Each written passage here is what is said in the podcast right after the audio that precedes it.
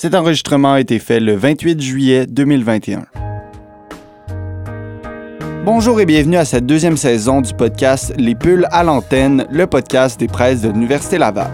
Mon nom est Félix Duchesne, je suis votre animateur et aujourd'hui, pour le premier épisode de la deuxième saison, on vous a concocté quelque chose d'assez gros avec Jean-François Caron, qui est l'auteur de l'ouvrage « L'Occident face au terrorisme » qui aborde évidemment le 11 septembre 2001, mais aussi des regards critiques sur les 20 ans de lutte contre le terrorisme. Je vous souhaite une bonne écoute. Je suis donc en compagnie de Jean-François Caron. Bonjour Monsieur Caron, ça va bien? Oui, bonjour, et vous? Oui, on parle évidemment de votre ouvrage « L'Occident face au terrorisme » qui est des regards critiques sur 20 ans de lutte contre le terrorisme. Évidemment, on se parle pour le 20e anniversaire d'un événement marquant, pas nécessairement pour les bonnes raisons. On parle du 11 septembre 2001.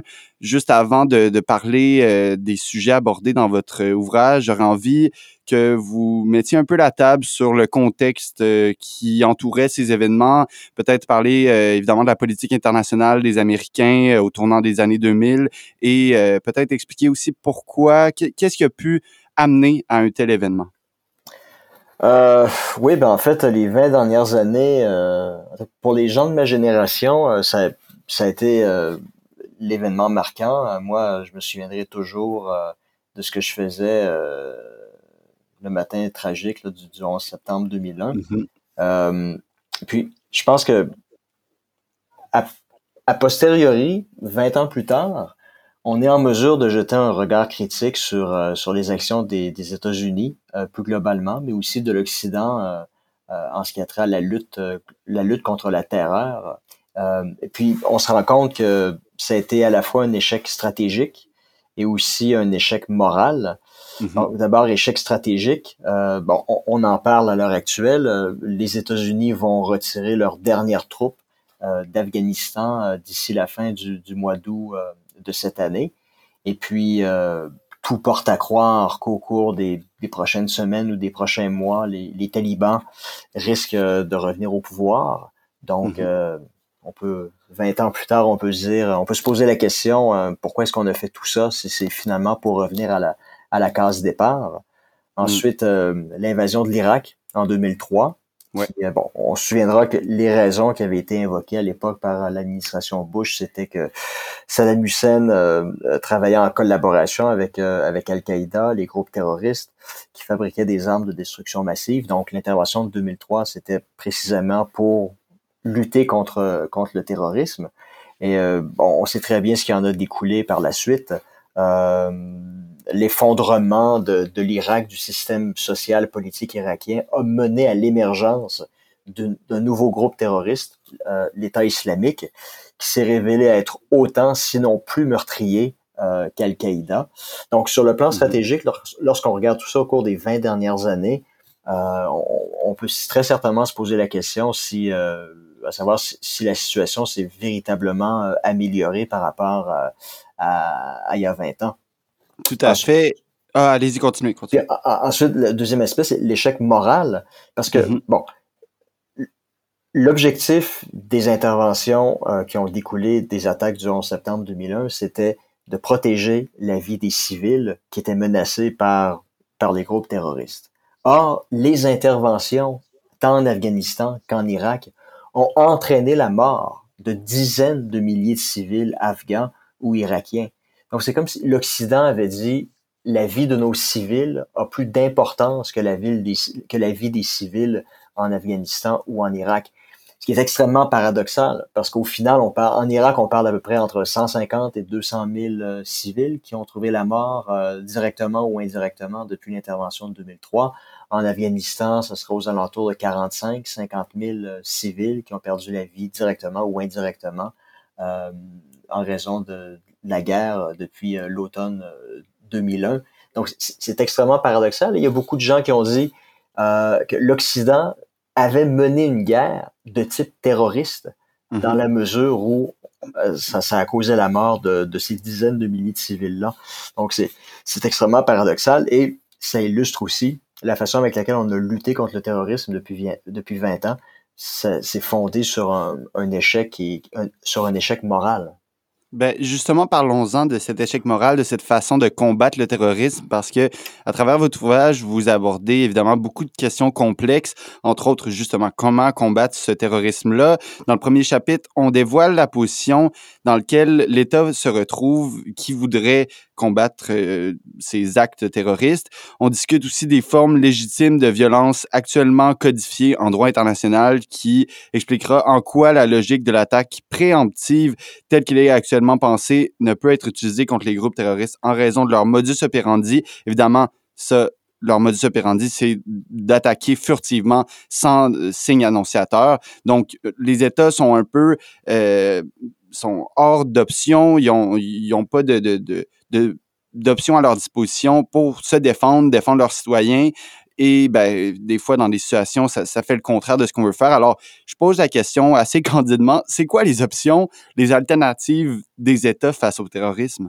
Ça, comme vous l'avez dit, il n'y a pas véritablement d'options à la disposition des États.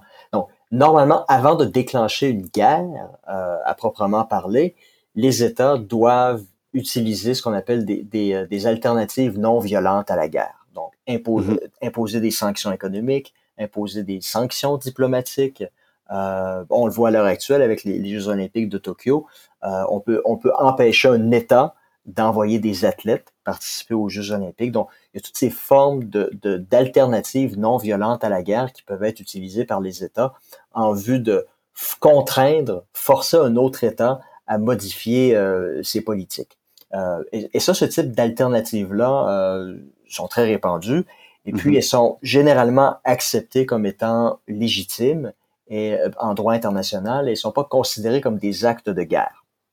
Donc, le problème, c'est que ces alternatives non violentes à la guerre que je viens d'évoquer ne peuvent s'appliquer que contre des États. Parce que si on impose des sanctions économiques à un groupe non étatique qui n'est pas en contrôle d'une économie nationale, ça ne servira à rien. Qu'on impose aux groupes terroristes des sanctions diplomatiques, ça change absolument rien à leur vie. Ils n'ont pas d'ambassade à l'étranger. Qu'on empêche un groupe terroriste de participer aux Jeux Olympiques ou à la Coupe du monde de soccer, encore une fois, ça n'a aucun impact sur ces groupes-là. Donc, toutes les alternatives non violentes à la guerre qui sont traditionnellement utilisées contre des acteurs étatiques ne peuvent malheureusement pas s'appliquer contre des acteurs non étatiques. Donc, l'alternative, en fait, la seule et unique alternative qui est acceptée, qui est acceptée à l'heure actuelle, c'est la logique qu'on a connue au cours des 20 dernières années, c'est de lancer une guerre contre les groupes terroristes. Et malheureusement, ça vient avec les conséquences malheureuses que j'ai évoquées précédemment. Sur le plan stratégique, on peut très certainement se poser la question à savoir si c'est une option qui est véritablement efficace. Et sur le plan moral, on sait très bien que lorsqu'une attaque de grande envergure est lancée, même si les États s'efforcent autant que possible de respecter les règles de la guerre, il va toujours y avoir des dommages collatéraux, et on l'a vu très bien, que ce soit en Irak ou en Afghanistan. Donc, moi, ce que je propose, c'est de repenser le recours à la violence légitime de façon préemptive. Mais le problème...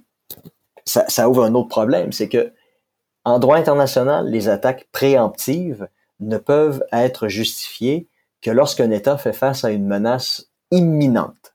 Donc, encore une fois, c'est un principe qui s'applique uniquement avec des acteurs étatiques. Le meilleur exemple, c'est la guerre des 6 jours en 1967, lorsqu'Israël a lancé une attaque préemptive contre l'Égypte, la Syrie et la Jordanie, parce qu'il y avait des signes avant-coureurs qui laissaient entrevoir la possibilité très plausible que ces trois États-là allaient attaquer, et c'était une question d'heure ou de jour, allaient attaquer l'État d'Israël. Il y avait des signes avant-coureurs, une mobilisation militaire, un traité d'alliance militaire avait été signé par les trois États en question.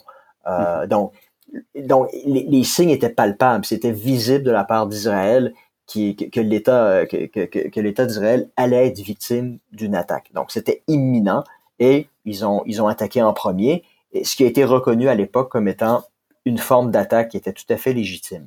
Or, avec les groupes terroristes, les menaces des groupes terroristes ne sont jamais imminentes. Et c'est le modus operandi des groupes terroristes. Les groupes terroristes s'en prennent à nous, nous attaquent et tentent de nous prendre par surprise.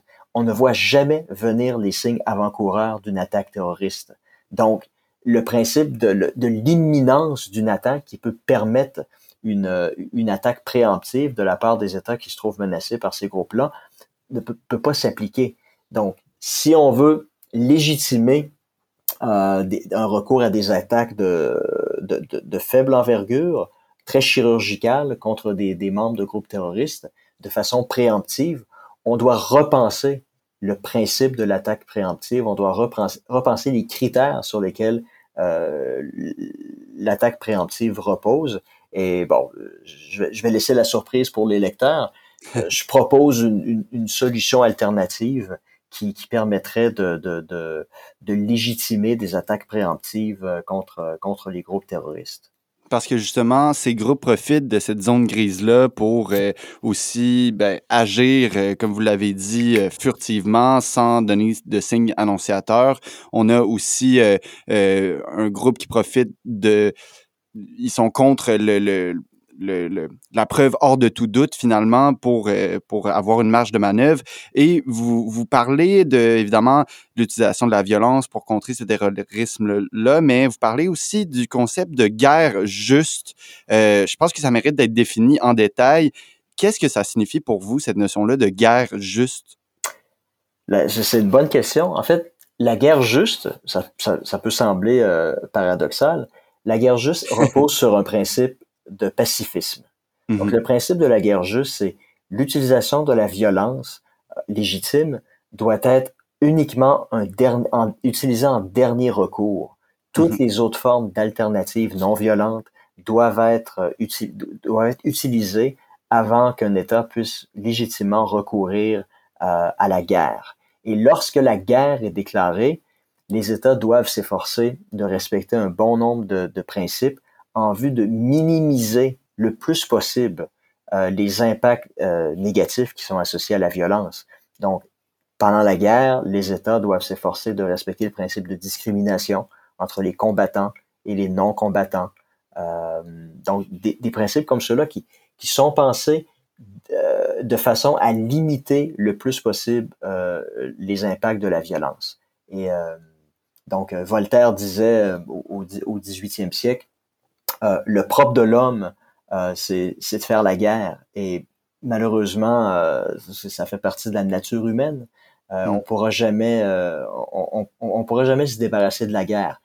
Mais si c'est le cas, alors faisons en sorte que la guerre soit menée de la façon la plus humaine possible. Faisons en sorte que la violence, les impacts de la violence soient limités le plus possible, uniquement aux individus qui sont jugés comme ayant perdu leur immunité contre la violence. Donc c'est en quelques mots, c'est ça à quoi c'est ça le principe de la guerre juste. Et dans le livre, lorsque je pense aux alternatives violentes qui peuvent être utilisées légitimement contre les groupes terroristes, c'est dans cette optique-là. C'est que la violence doit être limitée le plus possible. Et on doit faire en sorte de limiter le plus possible les impacts sur les populations civiles. Tout à fait. Ben justement, je voulais en parler de ces alternatives violentes à la guerre que vous abordez dans le chapitre 5. Vous divisez aussi ces options en deux catégories. La justification de tuer en temps de guerre, suivant cette guerre juste, mais vous parlez aussi de la justification de tuer en l'absence de guerre. Comment justifier justement moralement cette utilisation de la violence qui mène à des morts, peu importe qu'on soit en temps de guerre ou non, c'est quoi les critères à satisfaire pour se dire, OK, là, on peut utiliser la violence pour peut-être empêcher un acte terroriste? Oui, la justification de la mort en temps de guerre, la façon conventionnelle, ça repose sur le principe de la légitime défense entre les combattantes qui s'opposent. Donc, lorsque la guerre est déclarée, l'idée est que les combattants de part et d'autre sont armés, entraînés, et si on leur demande d'utiliser leur arme contre l'ennemi, ils vont obéir à ces ordres-là, ils vont le faire. Donc, sachant que l'ennemi a l'obligation d'utiliser la force contre nous, ça nous donne le droit en retour d'utiliser la force mortelle contre eux. Donc, c'est un principe de légitime défense. Donc, la justification de la mort en temps de guerre peut s'expliquer relativement facilement autour de cette logique de la légitime défense. Mais lorsque la guerre est déclarée, donc le problème, c'est lorsqu'on veut frapper contre des groupes terroristes qui nous ont pas encore attaqués. Donc, la guerre n'est pas réellement déclarée entre eux et nous. Donc, encore une fois, dans le livre, j'essaie de penser de quelle façon la légitimité de la mort peut être effectuée dans un contexte où il n'y a pas en tant que tel de guerre qui est déclarée entre eux et nous. Mmh, tout à fait. Je me demandais, vous avez commencé à le dire un peu, les troupes vont se retirer d'Afghanistan à la fin du mois d'août 2021, mais qu'est-ce qui s'en vient pour la suite des choses après ces 20 ans, après le 11 septembre 2001? Je pense que ce qu'on voit, la situation à l'heure actuelle en Afghanistan laisse entrevoir une prise de contrôle du territoire afghan par les talibans. Donc, l'Afghanistan va redevenir comme en 1996, lorsque les talibans ont pris le pouvoir la première fois, un État voyou. Un État voyou est prêt à collaborer avec n'importe qui. Ce que les talibans ont fait entre 1996 et 2001, lorsqu'ils ont collaboré avec Oussama Ben Laden et Al-Qaïda. C'est malheureux à dire, mais tous les efforts qui ont été faits en Afghanistan depuis 20 ans, les milliards de dollars qui ont été dépensés, les 158 soldats canadiens qui sont décédés en Afghanistan, un petit peu plus de 2000 soldats américains aussi qui sont morts. Malheureusement, moi j'ai l'impression que tout ça a été en pure perte. Et c'est une question de temps, de semaines ou de mois avant que les talibans reviennent au pouvoir. Puis on voit leur stratégie se dessinaient à l'heure actuelle. Ils ont pris le contrôle d'à peu près tous les postes frontaliers à la frontière avec le Pakistan, l'Ouzbékistan, le Tadjikistan, et ils sont en train d'encercler les grandes villes. Donc, essentiellement, ils vont affamer les troupes gouvernementales qui vont se retrouver coupées de vivres dans les grandes villes. Et puis, moi, j'ai l'impression que d'ici Noël, Kaboul devrait tomber aux mains des talibans, ainsi que toutes les autres grandes villes qui sont encore à l'heure actuelle sous le contrôle des troupes gouvernementales. Bien, vous utilisez aussi une citation dans votre conclusion de Anne Frank qui dit « On ne peut défaire ce qui est fait, mais on peut éviter des nouvelles erreurs. » Donc, un peu avec ce que vous venez de dire, c'est un retour, on dirait un peu à l'arrière, mais en même temps, on veut pas refaire ce qui est arrivé pour mener aussi à des actes terroristes comme ça. Je vous laisserai le mot de la fin un peu en disant peut-être un côté positif des solutions qui pourraient peut-être arriver pour cette problématique. Ben, vous savez, dans les années 90, moi, j'insistais presque en direct à la télévision au génocide au Rwanda, au génocide de Srebrenica. Et à l'époque, la communauté internationale était incapable d'agir parce que c'était un conflit interne, c'était une guerre civile. Et à l'époque, le droit international faisait en sorte que tout ce qui se passait à l'intérieur d'un État, ben c'était les affaires de l'État, ça ne concernait pas la communauté internationale. Donc, ça a été des événements extrêmement tragiques qui ont entraîné la mort dans le cas du Rwanda, on parle de 800 000, 1 million de personnes qui ont été massacrées en l'espace de quelques semaines à peine. Donc, la communauté internationale a appris de ses erreurs et dans les années qui ont suivi, elle a incorporé dans le droit international le principe de la responsabilité de protéger. La communauté internationale, en 2005, s'est octroyé le droit d'intervenir dans les affaires internes d'un État lorsqu'il y a un génocide, un crime de guerre, un nettoyage ethnique qui ont lieu en vue de protéger la vie des civils. Donc, la communauté internationale s'est donné les outils nécessaires pour faire en sorte que les tragédies de Srebrenica et du Rwanda ne se reproduisent plus jamais. Donc, on a appris de nos erreurs à l'époque et on s'est donné les moyens pour faire en sorte que ces erreurs-là ne soient plus commises. Donc, moi, mon espoir, c'est que on va apprendre des 20 dernières années, on va se rendre compte que mener des guerres à grande échelle contre des groupes terroristes, c'est voué à l'échec. C'est un échec stratégique, ça va amener à un échec moral également, et qu'en conséquence, la communauté internationale doit repenser les fondements de la violence légitime en vue de permettre aux États qui sont menacés par des groupes terroristes de pouvoir se défendre adéquatement, mais surtout de façon morale.